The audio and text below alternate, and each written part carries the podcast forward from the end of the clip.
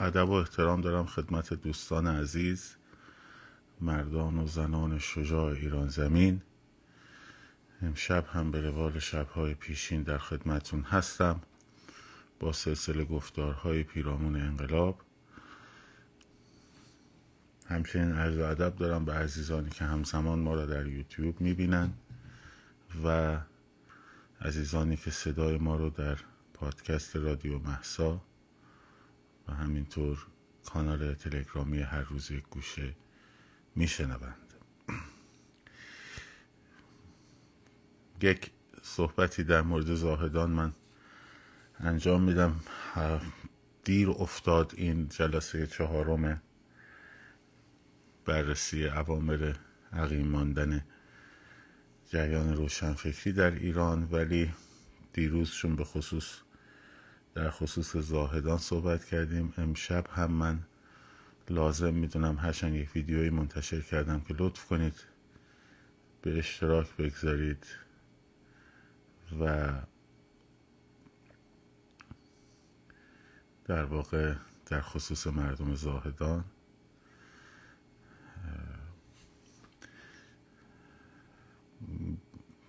نمی‌دونم واقعا چی باید گفت. همین الان یک موجود شاهکاری اومده گفته آخه چرا گفتین برم پشت با شعار بدن چرا مردم بلوچ رو فرام می‌کنین؟ خب شما چرا نمی‌کنین؟ شما چرا فراخوان نمی‌دید؟ شما چرا همتون ساکتید؟ شما چرا فقط ابراز همدردی می‌کنید؟ شش ساعت من پیام گذاشتم دعوت کردم آقایون چرا نمیایید یه حرکتی انجام بدین. دارن مردم رو می‌کشن. خب. یکی برای من نوشته متاسفانه در شهرهای بزرگ الان مردم دل سرد شدن فلان شدن به حالا طرف توی کانادا هم داره زندگی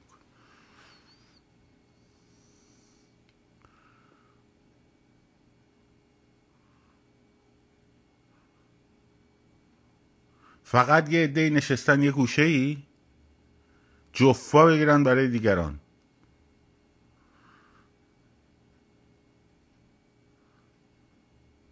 آخه بی غیرت ها دارن مردم رو می‌کشن سلاخی می‌کنن. خیر نمیرسونین شر نرسونین.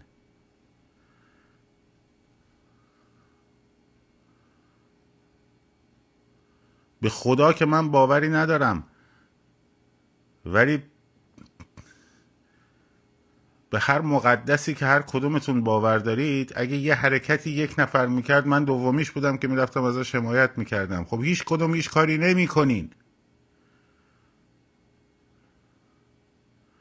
میترسین مردم جواب ندن آبروتون بره.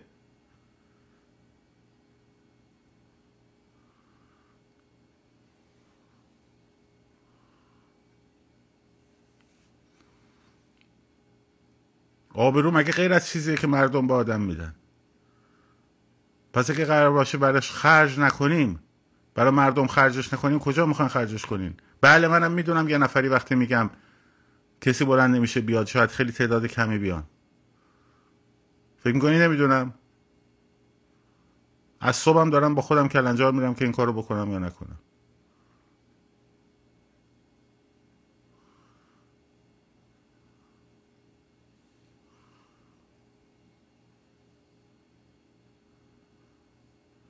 یه دم که نشستم فقط بشینن ایراد بگیرم. برید بگیرید. خب شما که ایراد می‌گیرید یه حرکتی بکنید. یه حرکتی بکنید. من همین الان ویدیوها رو بر میدارم.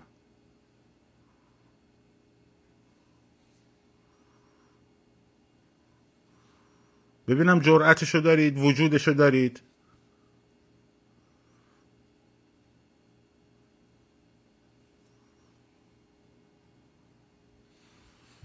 دارن مردم رو می‌کشن. فقط کارتون شده هشتک بذارید. آی باری کلا مردم شجاع بلوچستان. مردم شجاع بلوچستان باری کلا برن کشته بشن. تو واسه اینجا برشون هشتک بذاری. بلکه اونا بیان انقلاب کنن آزاد چی؟ از آمریکا و کانادا و لندن تلق و تلق بلکه بتونی بیای ایران ام خانوم رو ببینی مثلا.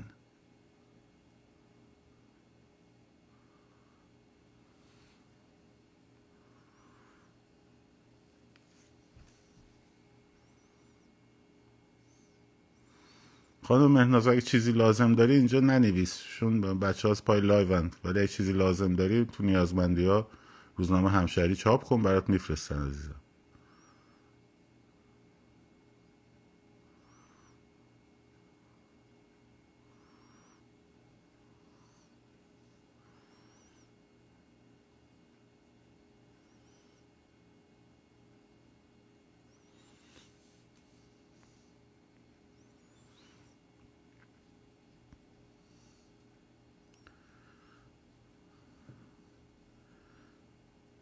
طرف داره کشته میشه داره گوله می‌خوره گوله ترق می‌خوره تو پیشونیش.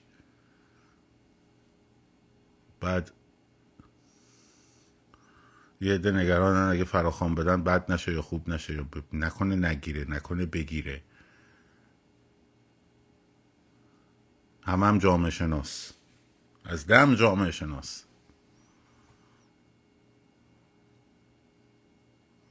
همه شهر رو باید بیاین بیرون. من فقط ساعت گفتم پنج بعد از ظهر. هر جا می‌خوایم بیاین اونم قبول نداری صبحش بیاین محله می‌خوایم بیاین محله بیاین محور می‌خوایم بیاین محور بیاین میدون اصلی می‌خوایم بیاین میدون اصلی بیاین ولی بیاین. با ماشین می‌خوایم با ماشین بیاین. باید هزینه به بترس رژیم. از اینکه آقا اونجا داره جنایت می‌کنه کشور به پا خواست.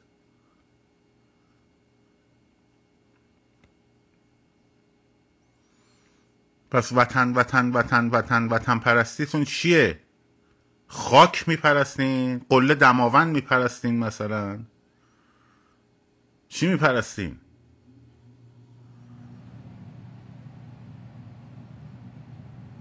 نکنه وطنتون نیست. اون آدما هم وطنتون نیستن. فقط مرز جغرافیاییشه که مهمه اون وطنتون باشه ها؟ شکلش؟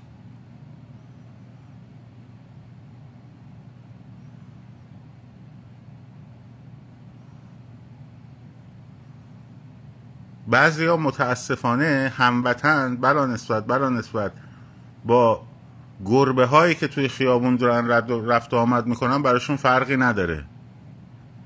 بعضیا. یه مفهومی رو دارن تو ذهنشون این وطن ماست.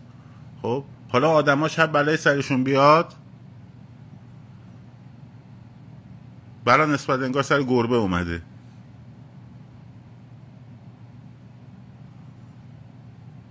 مگه وطن چیزی جدا از هموطنته؟ هموطن فقط وقتی خوبه که ازتون تشکر بکنه هورا بکشه سوت بکشه.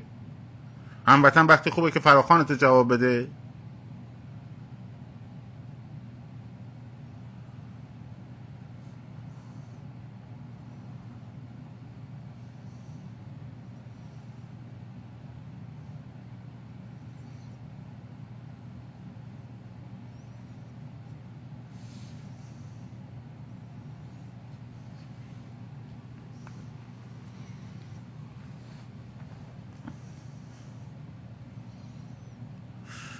متاسف میشه واقعا آدم. و کی قراره به چه, به چه دردی بخوریم آخه ماها؟ کجا قراره به درد بخوریم؟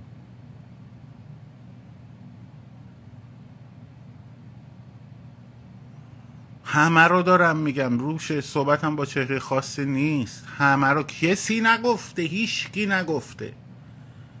هیچکی نیومده بگه آقا مردم بلنشین اینا رو دارن می‌کشن. نه اون چپای آرم سازمان انتقال خونی گفتن نه وطن پرستای آنچنانی گفتن. هیچکی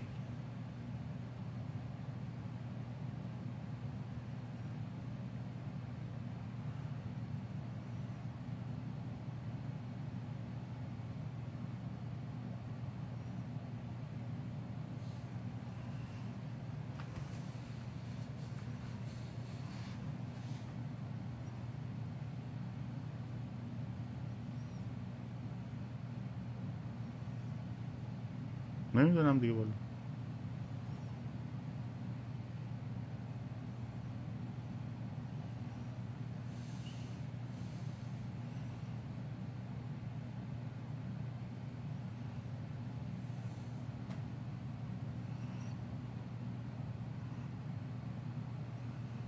شما هم علاقه به نموده شدن داری عزیزم برو جای دیگه.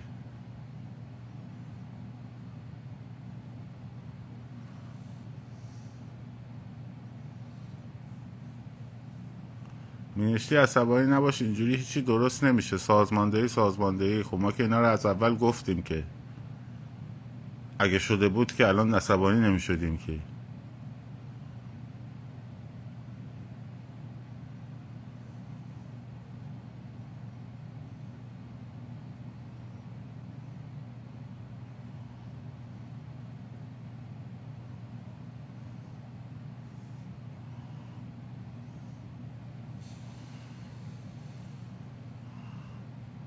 به هر روی من وظیفم بود بگم. کاری هم ندارم استقبال بشه استقبال نشه. کاری هم ندارم فوش بدن تأخیر کنن مسخره کنن ایراد بگیرن نمی‌دونم فلان کنن. هر کار دلتون می‌خواد بکنین. از بالا تا پایین بشینین فوش بدین. خب مسخره کنین. راه حلای اوتوپیاییتون رو ارائه بدید. که براش یه قدم هم بر نداشتید و بر نمیدارید. جرأتش رو ندارید بردارید. خب. مردم هم اگه صدای ما رسید بهشون خواستن دوست داشتن انجام میدن. دوستم نداشتن فدا سرشون. من کاری که لازم بوده رو انجام میدم. نه برای جذب مخاطب من اینجا وایستادم. 350 شب هر شب حرف زدن خب. نه ریالی تا به امروز از این قضایه درآمد داشتم. ضرر اقتصادی هم داشتم. مهم من نیست.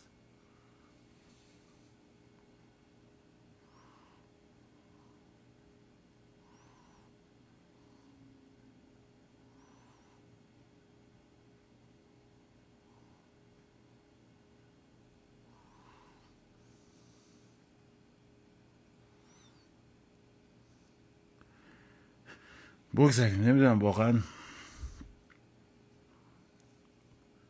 میگم از نظر روحی عصبی منهدمم که بخوام. ولی از اون برم یه سری از این بحث رو باید میبردیم جلو دیگه ببریم جلو دیگه.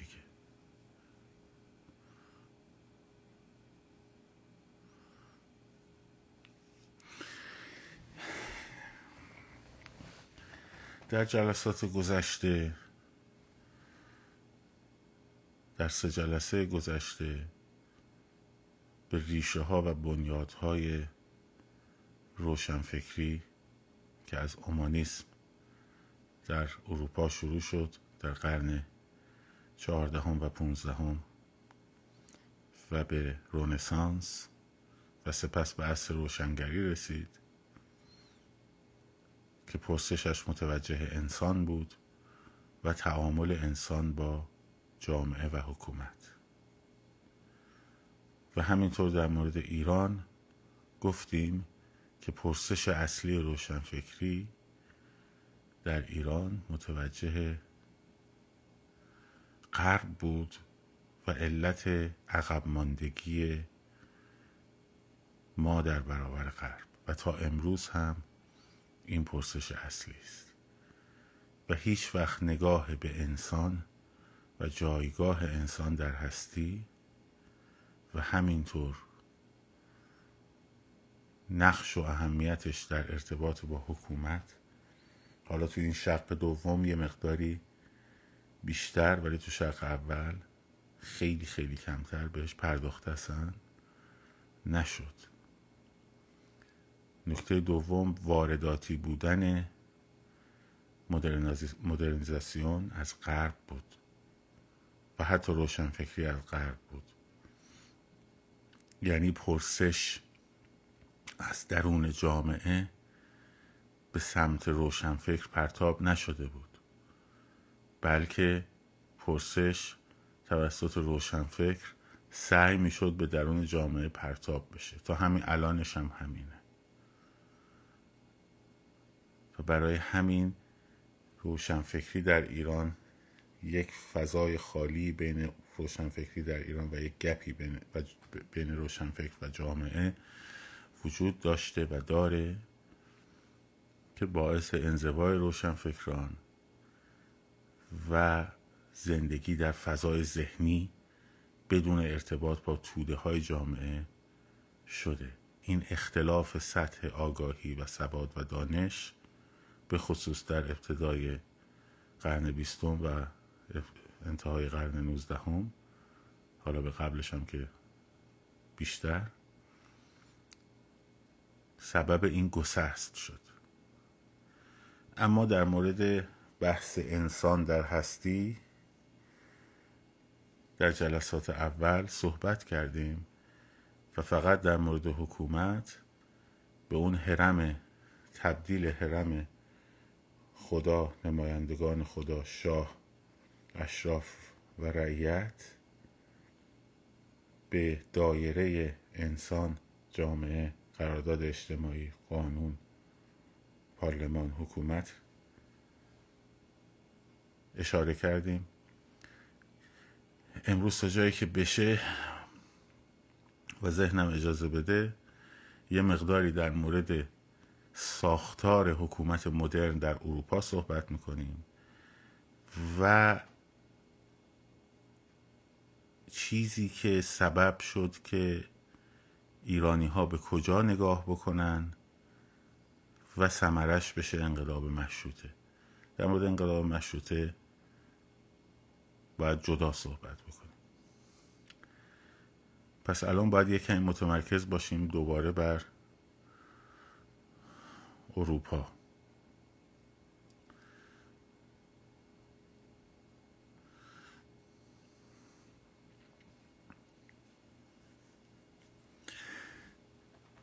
در جامعه سنتی اروپا اونطور که تاکمن در کتاب آینه در دور دست میگه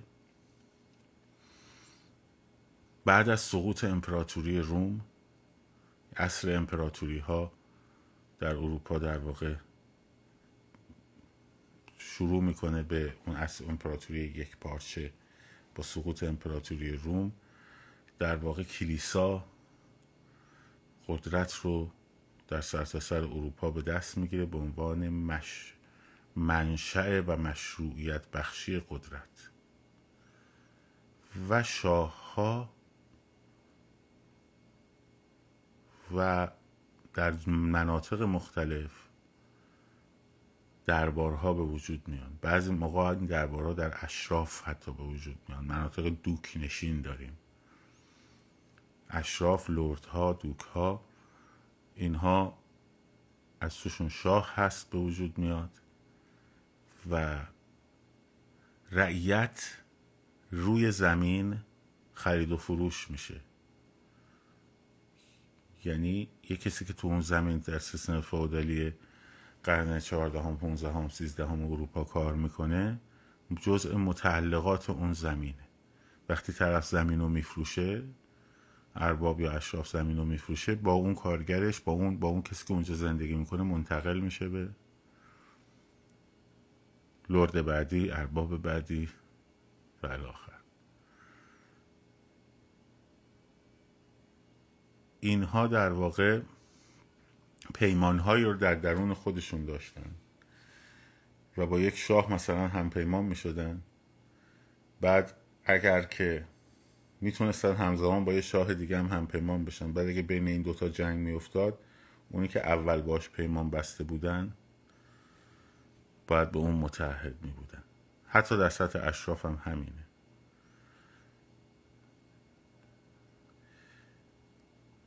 این سیستم فئودالی در واقع در سال قرنها در اروپا کار می‌کرده. کلیسامون بالاست و دربارها مشروعیت خودشون رو از کلیسا می‌گیرن همون هرم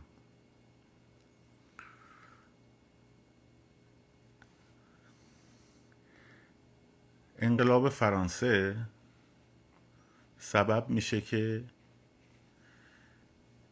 حالا همزمان با شقاق پاپی در قرن پونزدهم و همینطور رونسانس و همینطور چون مردم رعیت مستقیم با اشراف در تضاد بوده خیلی از رعایا میان رو میارن به شاه ها خب.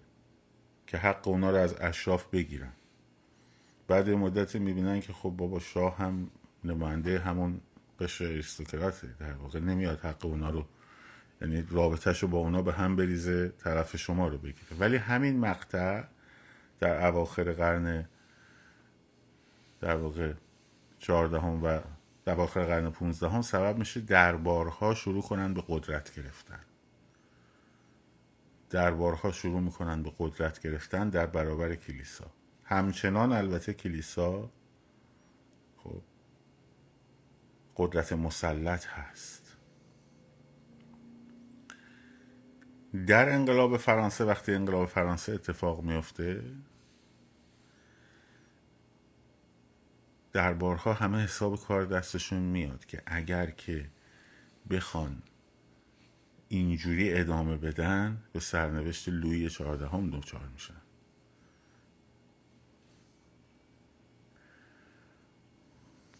میگم سختم گفتم و تن میدن به نوعی مشارکت دادن مردم در حکومت. اینجاست که در واقع نطفه های اولیه حکومت مدرن به وجود میاد. خب. هنوز به قرن 17 هم نرسیدیم. قرن 17 18 اینا هم در همون حوالی هستیم که انقلاب فرانسه قرن در واقع 18 هم پیروز میشه. هنوز در قرن 17 و اینا هست. هست روشنگری. اولین ویژگی حکومت های مدرن که حالا که قرار از دوکنشین و نمی‌دونم پادشاهی های محلی و اینها خارج بشه تبدیل شدن به یک مفهومی به اسم دولت ملت نشنالیزم ناسیونالیزم رکن اوله.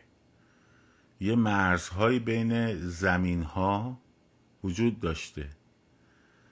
خب دولت شهرها وجود داشتن. اما دولت ملت یه پدیده جدیدیه در اون عصر در اونجا. و حالا تصمیم می‌گیرن که بیایم ببینیم که کجا رو مثلا بکنیم فرانسه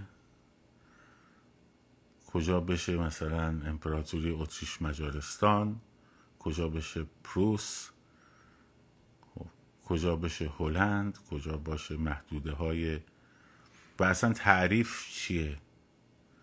به خصوص وقتی آمیختگی های زبانی وجود داره در اروپا. و حتی آمیختگی های نژادی. تکلیف چیه؟ مثلا در سوئیس. این ملت سوئیس شامل کیا میشن؟ فرانسه زبانا آلمانی زبانا. ایتالیایی زبان ها در آلمان چطور؟ به رغم اینکه زبان مشترکه ولی فرهنگ کاملا متفاوت بین شمال و جنوب. بعد اگه زبان مشترکه اون وقت امپراتوری اتریش چی خب؟ اونا هم آلمانی زبانن.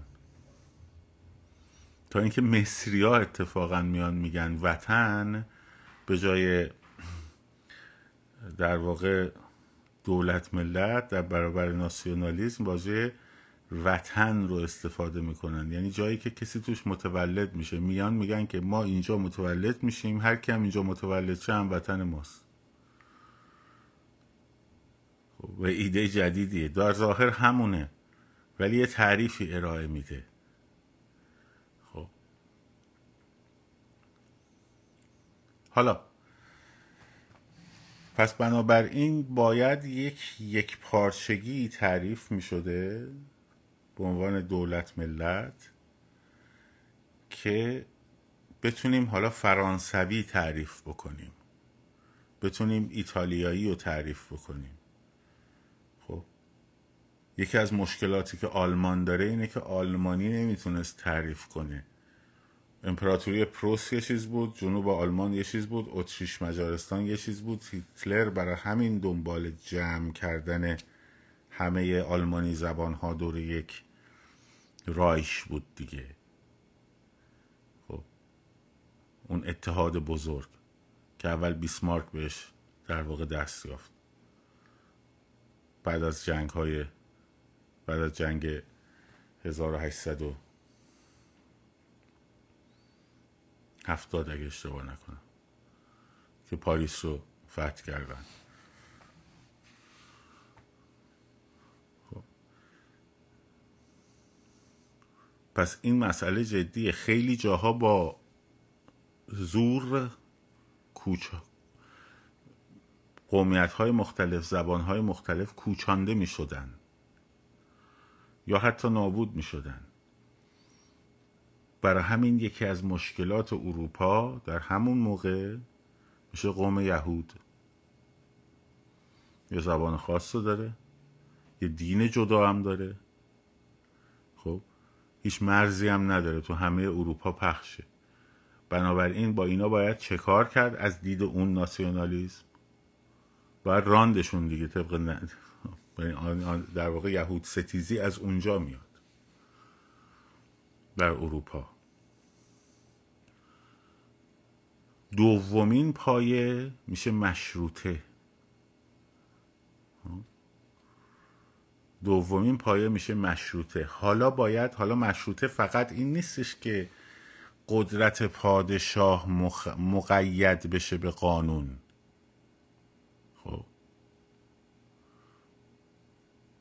مشروطه فقط این نیستش که قدرت پادشاه رو مقید کنه به قانون. نه. داستان این بوده که حالا قرار تو این دولت ملت این قانون اساسی در سرتاسر سر این کشوره اجرا بشه. قدرت پادشاه مقید میشه. و مردم درش مشارکت دارن و پارلمان ها به وجود میاد اما دو گسترده تر میشه. یعنی دوکنشین این منطقه و دوکنشین اون منطقه و نمی‌دونم فلان ارباب و فلان خورده شاه و فلان اشراف و اینا. خب که فقط یه مالیاتی می‌دادن مثلا فرض کنید به یه شاهی و اون شاه فقط تو اون مرکز قدرت پایتخت خودش قدرت داشته حالا باید این پادشاه بیاد تبدیل بشه به یک سیستم بعد این بیاد گسترده بشه در سرتاسر سر یک کشور. درست شد؟ حالا اینجا بخوایم یه نقب به ایران بزنیم. در واقع اتفاقی که در مشروطه تا قبل از رضا شاه میفته اینه که این مفهوم مشروطه رو یعنی بحث ناسیونالیسم دولت شهری هنوز به وجود نیومده. خب به چه معنی؟ به مفهوم مدرنش به مفهوم سنتیش که بوده. ممالک محروسه بوده. حتی مثلا یه بختیاری اگه مثلا بهش می‌گفتیم مرزهای شمالی ایران کجاست شاید خیلی هاشون نمی‌دونستن. بهش می‌گفتی تو کجایی هستی؟ میگو من لورم. خب؟ یا من کردم. مفهومی که وطن توی اونها بود مفهوم زادگاه بود. مفهوم دولت شهر یه مفهوم جدیده. هرچند در دوره باستان در اصل امپراتوری ها ما یک چنین چیزی رو داشتیم ولی باز دولت ملت امپراتوری با دولت ملت دو روزگار مدرن خیلی تفاوت داره. خیلی تفاوت داره. یکی از تفاوتاش همون بحث ناسیونالیزمه. در امپراتوری های گسترده قدیم موضوع ناسیونالیزم به اون معنی وجود نداشته. شما از اقوام و زبانها و نمی‌دونم نژادهای مختلف در یه امپراتوری گسترده ای که از ازبکستان می‌رفته می تا مرزهای روم خب؟ انواع اقسام اینا رو داشتی و همشون خراجگذار البته امپراتور ایران بودن. ولی هویت خودشون رو از به اسم این که مثلا ما شهروند امپراتوری ایران هستیم نمی‌دیدن. در عثمانی همینطور. نمونه نزدیکش عثمانیه. خب از بلغارها و ارمنیها و کردها و اسلوواک ها و بخش آلبانیایی ها و اینا همه عرب ها و مصری ها و عراقی ها و اردنی هایی که اون موقع عرب بودن دیگه عرب حجاز و اینا همه جز امپراتوری عثمانی بودن. خب.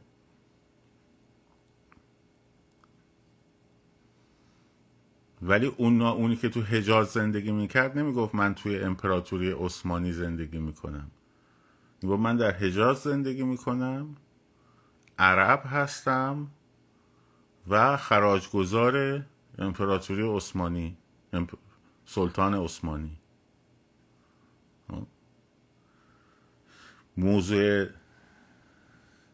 ملیگرایی ناسیونالیسم به مفهوم مدرنش مال عصر مدرنه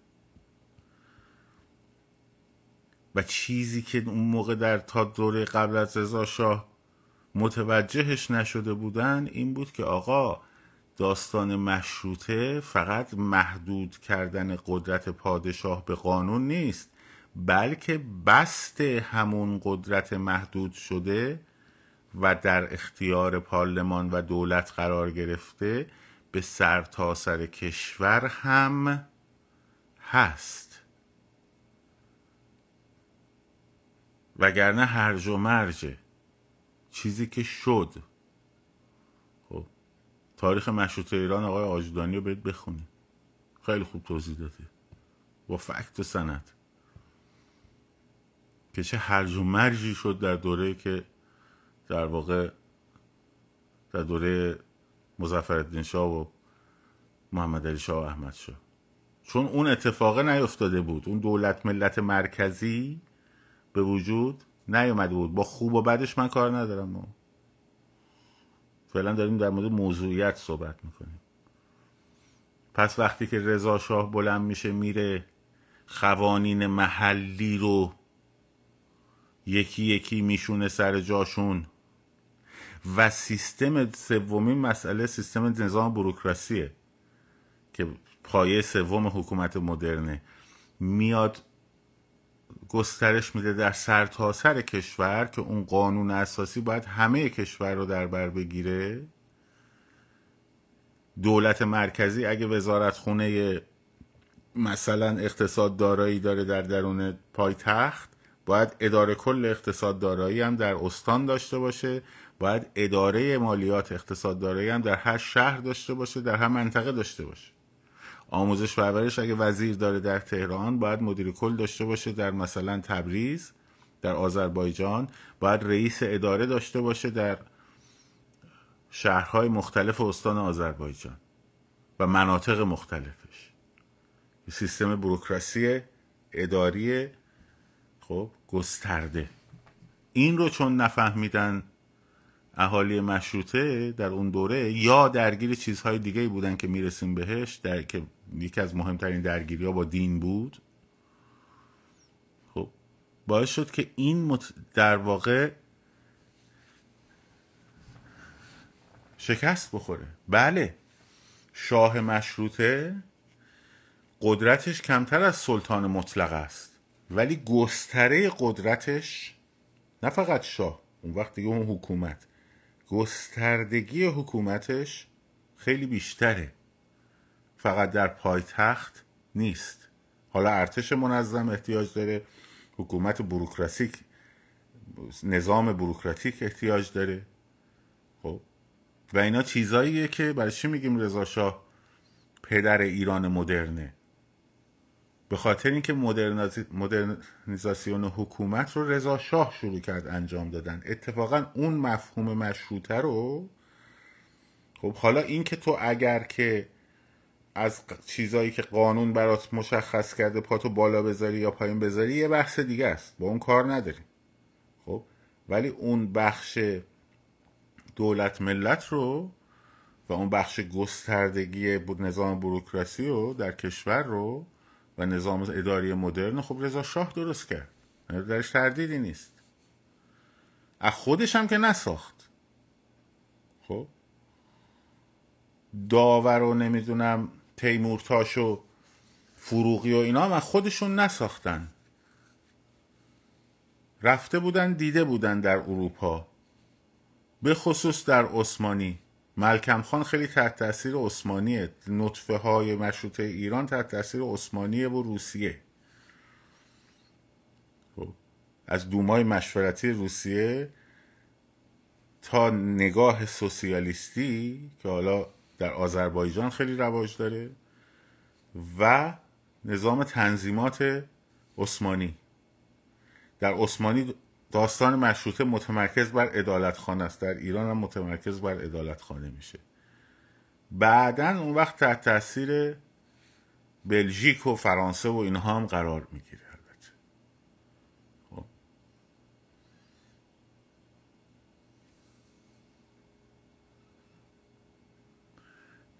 این برقراری نظم نوین احتیاج به قدرت احتیاج به اعمال قدرت یه جاهای احتیاج به خشونت هم داشته. معلومه. کسی نگفته با ناز و نوازش اقوام ایرانی رو کوچ نمی‌داد رضا شاه خب زابولیا رو برداره ببره گرگان. خب؟ کاری بود که آتا ترک می‌کرد.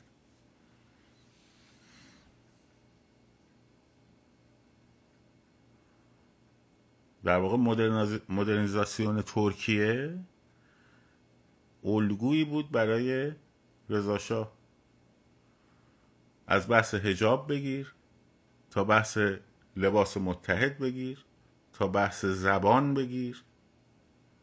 خب. و سیستم بروکراسی بگیر. حالا خیلی بحث زیادی تو این زمینه هست متنوع کتاب کتاب های مختلفی تو این قضیه نوشته شده. نظرگاه های مختلفی وجود داره. خب. مال آقای ماشالله آجودانی. یه کتاب تاریخ مشروطه هم احمد کسروی داره. مشروطه در ایران. آقای آجودانی خیلی تو این قضیه خوب دقیق. البته نقد هایی هم به کتابش هست.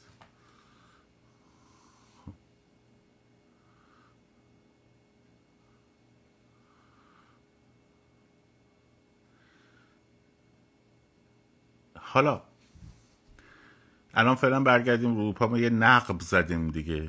یه نقبی زدیم به این قضیه. پس مشروطه میشه داستان دوم. و نظام بروکراسی رکن سوم. رکن چهارم میشه سکولاریزم از کجا در میاد؟ از اونجایی که دین حالا در برابر نظام اداری قرار می‌گیره در اروپا. خب؟ یعنی مثلا فرض کنید که ازدواج. مردم می‌رفتن کیشیش براشون خطبه عقد میخونده و فلان بسار. من شما رو زن و شوهر اعلام می‌کنم. تمام شد خدافز خدافز ممکنه دفتر کلیسا هم مثلا ثبت بشه یا نشه نمی‌دونم. ولی حالا ثبت احوال میگه آقا ما باید ثبتش کنیم. یعنی چی؟ مگه میشه همینجوری؟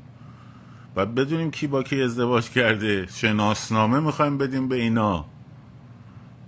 اسم پدر مادر باید مشخص باشه تاریخ ازدواج باید مشخص باشه اسم فرزندان باید مشخص باشه پشت قرآن و انجیل که نمی‌تونی بنویسی که. نام فامیل دازه داره به وجود میاد. خب اینا ویژگی های حکومت مدرنه.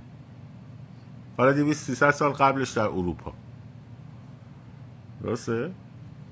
میان یه تعامل می‌کنه دیگه مثلا میگن خب حالا مثلا همین الان تو محضر میگه آقا تو خطبه رو بخون ما هم اینجا ثبتش می‌کنیم. بعد دیگه دوتاش هم یکی کردن هر محضر یه آخوندیه. خب؟ یه سیستم کار اداریش هم میگه خب ما انجام بدیم خطبهش هم می‌خونیم. بریم اون ور خطبه عقد بخونیم بریم اینجا دفترها رو امضا کنیم؟ یا سیستم آموزش. آموزش در اختیار کلیسا بود.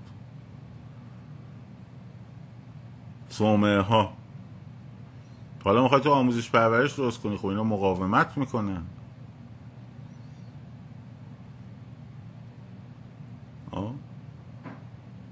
سیستم مالیات رو می‌خوای درست کنی اینا مقاومت می‌کنن. سیستم دادگستری رو می‌خوای درست کنی اینا مقاومت می‌کنن.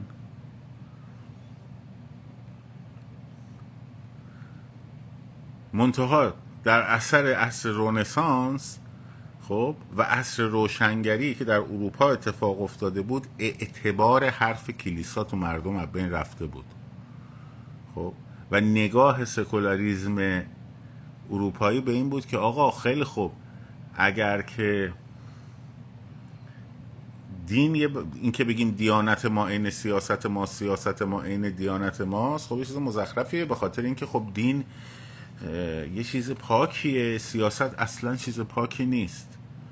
این دوتا بخوام با هم تلفیق بشن میشه گندی. دین خراب میشه.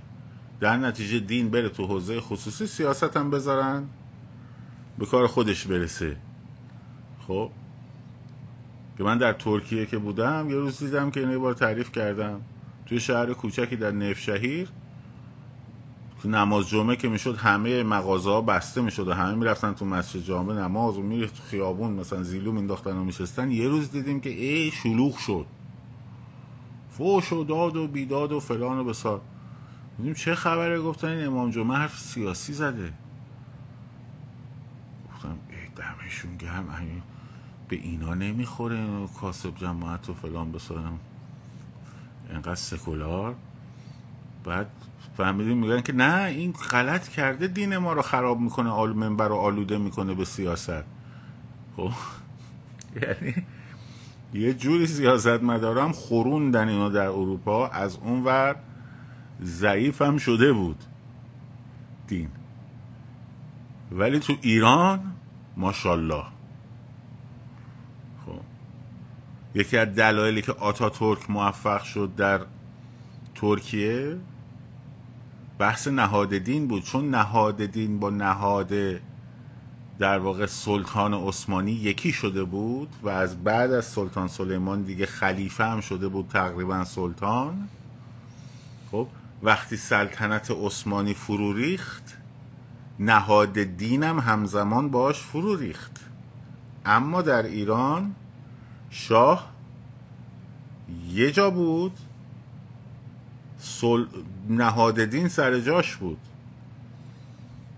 روحانیت. با هم یکی نبودن که وقتی فرو بریزن با هم فرو بریزن. برای همین وقتی رضا شاه خواست جمهوری ایجاد بکنه خب همه اینا بلند شدن روحانیت و فلان و بسار بازاریا و ما شرع نبی خواهیم جمهوری نمی‌خواهیم رضا شاه پاشو سفت کرده بود که جمهوری بشه مثل ترکیه.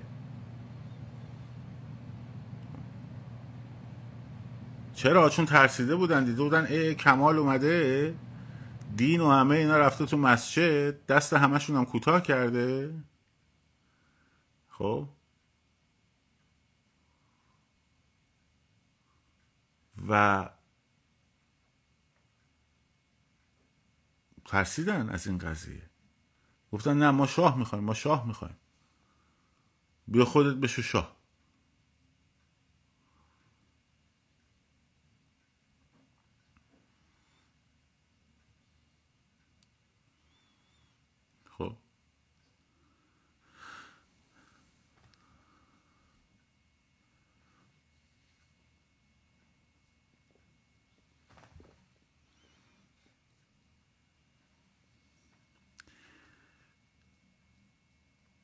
پس شد موضوع بعدی بحث سکولاریسم که جایی که سکولاریسم شکل نگیره حکومت مدرن هم شکل نمی‌گیره. یکی از باگ های گنده مشروطه در ایران خب قاطی کردن احکام الهی و پنجتا آخوند و نظارت بر قوانین توسط اسلام و مقایر شرع مبین نبودن و این داستان است بوده هست و اگر بهش برگردیم خواهد بود. خب. نمی‌خوره اینا با هم در تضاده در تضاد. قانون امری زمینی از قرارداد اجتماعی میاد. امر مقدس آسمانی نیست. حالا همه اینا در اروپا رفت؟ تا اینکه آقای به اسم توکوویل بلند شد در فرانسه رفت ترپ ترپ ترپ آمریکا. خب. اینو آرنت تو کتاب انقلاب خیلی دقیق توضیح میده. میگه تو آمریکا رفت دیدن که همه وضعشون خوبه. نظر اقتصادی. البته برده ها رو بذاریم کنار دیگه. اونا رو اصلا جز آدم حساب نمی‌کردن. خب همه وضع توپ. سرمایه دار زمیندار مزرعه دار خب کارخونه دار کار دولت هم چیه؟ اینه که در واقع حفاظت کنه از سرمایه های و این سیستم سرمایه داری سالم بره جلو. خب انقلاب آمریکا آرنت خیلی خوب میگه. میگه انقلاب آمریکا انقلابی بود برای آزادی. خب لیبرالیزم. انقلاب در اروپا توسط گشنگان انجام شد انقلاب فرانسه. خب. برای همین آرماناش می‌رفت به سمت سوسیالیسم کل اروپا. همین الانش هم همین جوریه هیچ نظام لیبرالیستی مثل امریکا در اروپا وجود نداره. خب. آرنت حرف درستی می‌زنه. میگه انقلاب فرانسه برای عدالت بود و برابری بود. انقلاب آمریکا اصلا برای این نبود برای آزادی بود. خب. و وظیفه ای که برای حکومت در امریکا در تصورشون داشتن اون موقع این نبود که بیاد وضع مردم رو خوب بکنه. رفاه مردم رو تعمین بکنه. خب؟ ولی اونجا چون انقلاب گرسنگان بود همه این توقع رو داشتن که حکومت ها رفاه مردم رو تعمین بکنن. الان هم تو ذهن ماها هممون همینه. طبیعی هم هست. خب؟ برای همینه که ناسیونالیزم غیر متکی به فرد و حتی به بازار آزاد خب تبدیل میشه به سوسیالیسم. هر چقدر شعار راست افراطی بده. دیگه از راست افراطی تر از هیتلر داریم. ولی حزب چیه؟ حزب ناسیونال سوسیالیسم کارگران آلمان. کارگران آلمان. NSDAP خب؟ توده های مردمی.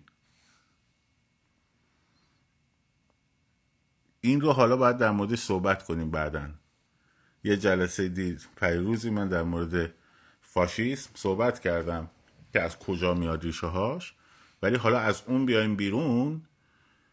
بیایم به این تفاوته. خب تفاوت دیدگاه ها مثلا الان تو امریکا طرف نمیگه که دولت باید یه کاری کنه که وضع ما خوب بشه. خب چپ های حزب دموکرات دارن بعضی این حرفا رو می‌زنن. ولی میگن آقا کاری نیست دولت باید آزاد بذاره سیستم اقتصادی بچرخه. البته آمریکا ویژگی های خاص خودش رو داره نظر اقلیمی. قابل مقایسه با جاهای دیگری نیست. سطح ثروت که بره بالا ثروتمندان به خاطر این همون لوله یو شکل یا دست پنهان بازاره که آدم اسمیت میگه دیگه. خب وقتی ثروت بره بالا اختلاف طبقاتی خیلی بره بالا این ثروتمند برای اینکه کالاش بچرخه باید قشر متوسط و قدرتش رو ببره بالا که قدرت خرید داشته باشه. خب در نتیجه هایرینگ مارکت بازار کار میره بالا. قوی میشه. در نتیجه سرعت چرخش پول میره بالا. الان سرعت چرخش پول تو امریکا خیلی زیاده. برای همین اینایی که تو امریکا هن به آمریکا ایرانی ها میگن عمری کار. چون باید از صبح تا شب کار بکنی. خب؟ و اصلا جوری ذهنا به وجود اومده طرف یه روزم روز مرخصیشه اینکه صبح نشسته تو خونه احساس عذاب وجدان می‌کنه که امروز می‌تونستیم 100 دلار در بیاریم در نیاوردیم. حالا این جامعه آمریکا هم چه باگایی داره و اینا بماند. ما با اون کار ندارم. ولی دارم در موقع در واقع بحث عدالت رو در برابر آزادی میگیم که آرنت در کتاب انقلاب خیلی خوب توضیح داده.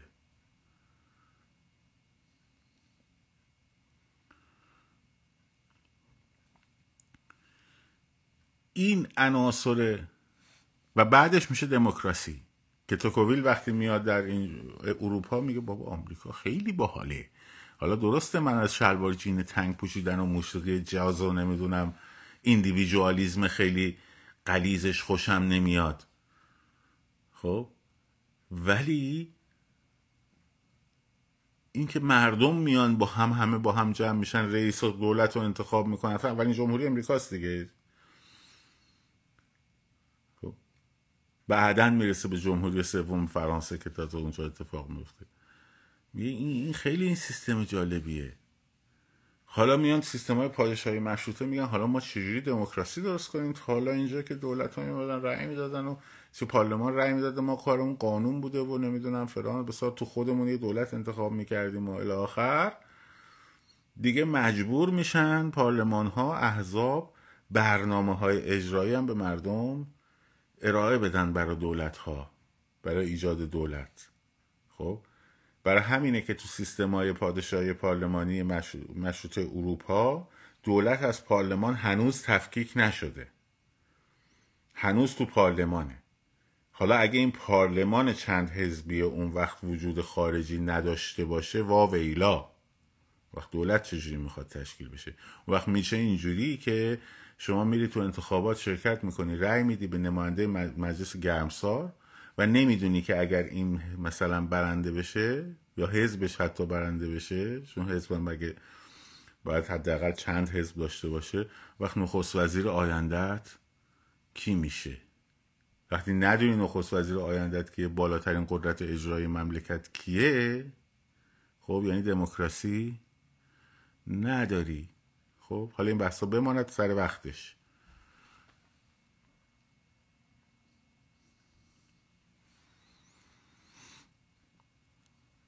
پس این عناصر دولت مدرن ابتدا اینکه اون روز من به شما می‌گفتم دموکراسی فقط جایی جواب نمیده که دولت ملت نباشه روی این اصول بود. جو رو هوا نمیگم من. خب اولین امرش دولت ملته. مفهوم به اسم وطنه. خب، حتی تو این امریکای فدرال هم مفهوم دولت ملت جا افتاده است تو ذهن همه مردم. به من مثلا بهش بگن تو کجایی هستی نمیگه من مریلندی هستم یا من ویرجینیایی هستم یا من اوهایویی هستم. خب یا من مال وایومینگی هستم. میگه میگه من نه من امریکایی هم. خب هر ایالتی یه پرچمی داره ولی اون پرچمه رو تو فقط دم در government می‌بینی. ولی اینجا وارد در دم پمپ بنزین بگیر تا دم اتومبیل فروشی بگیر تا هر پلازایی بگیر پرچم ایالات متحده هواست. خب.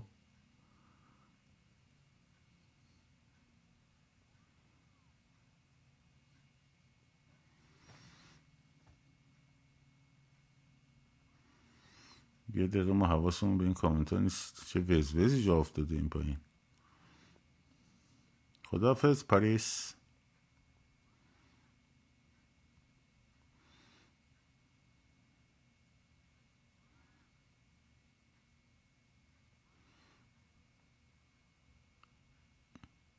Gamer, have a good day.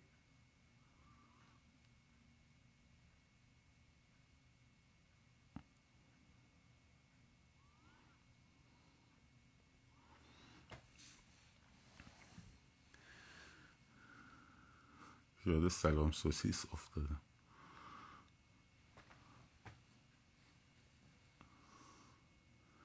پس عناصر دولت مدرن ناسیونالیزم مشروطه که مشروطه رو گفتم. در اروپا داریم صحبت می‌کنیم دیگه. درست قدرت پادشاه محدود میشه به قانون و میره در یک سیستم حکومتی و حتی خیلی میره کنار. و همه اون جاهایی که قدرت پادشاه در همون سیستم های مشروطه مثل امپراتوری پروس یا بعد امپراتوری آلمان قدرتمنده می‌بینیم به چه نقطه هایی می‌رسه خب و چه به افتضاحایی می‌رسه.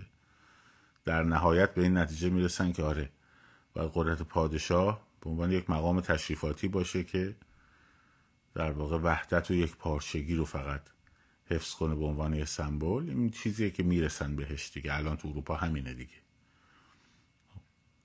ولی هدف دومش و هدف مهمترش این بوده که این گستردگی این قدرت در سرتاسر سر یک اقلیم باشه.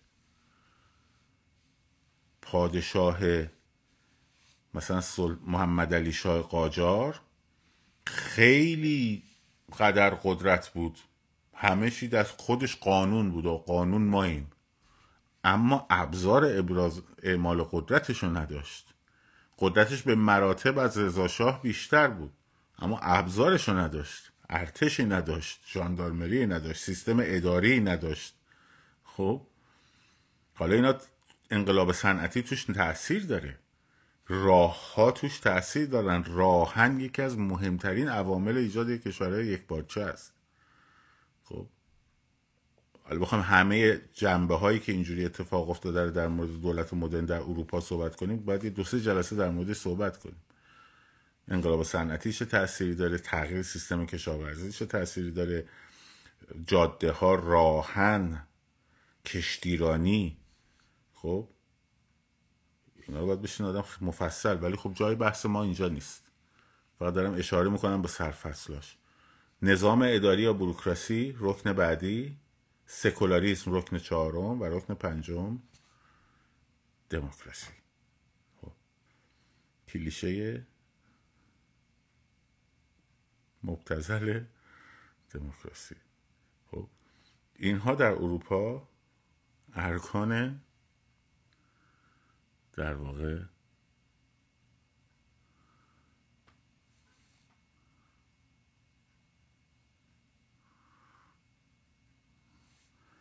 حکومت مدرن.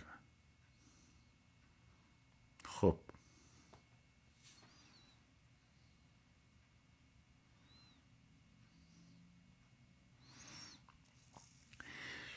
به هر روی.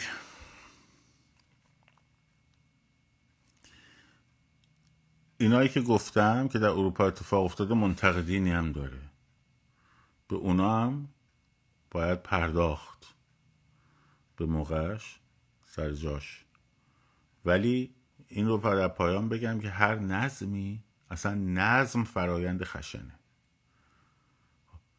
شما اگه بخوای یک چوب و به یک شکل منظم خاصی در بیاری باید اره بندازی و ببریش. خب. مجموعه های منظم توش خشونت خشونت اولیه خیلی بالا بوده شد. در ذاتشه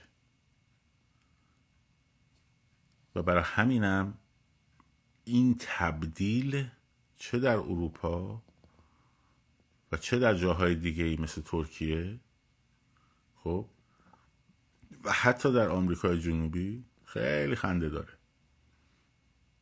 اکوادوریا برای, برای جدا شدن از پرو می جنگیدن نمی‌دونم کلمبیایی نمی‌دونم با کلی کشورها هم با هم درگیر بودن تا اینا کشور شدن.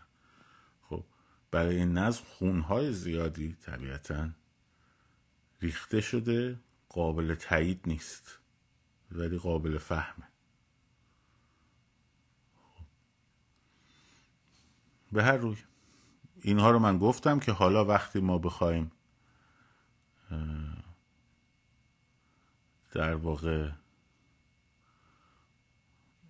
وارد بحث معادل سازیاش در ایران بشیم ببینیم چه عواملی کجاها باگ داشت که این اتفاق نیفتاد.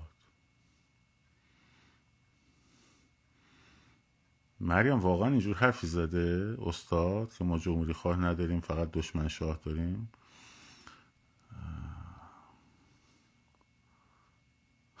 چون پیر شدی حافظ.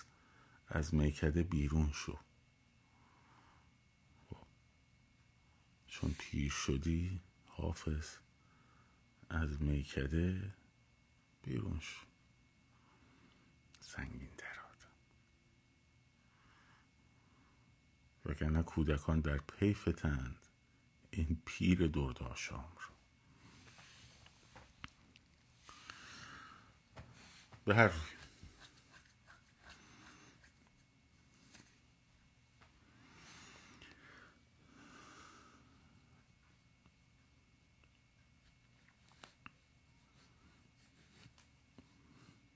می با جوانان خوردنم باری تمنا می کنم تا کودکان در پی فتند این پیر درداشام رو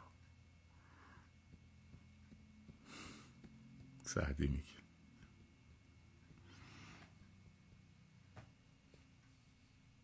در یوتیوب نوشتم ما در ایران هیچگاه دولت ملت نداشتیم نتیجه هم همین شده نداشتیم دیگه. در دوره رضاشاه و محمد رضا شاه مفهوم ایرانیت و دولت ملت رو داشتیم. و همین بخشی از دوره اون اون موقع نمی‌شد توقع دموکراسی رو داشت چون دموکراسی رکن پنجم بود. باید اول اون دولت ملت ایجاد می‌شد. خب مراقب خودتون باشین. دمتونم گرم. شاد و سرفراز آزاد باشید. پاینده باد ایران.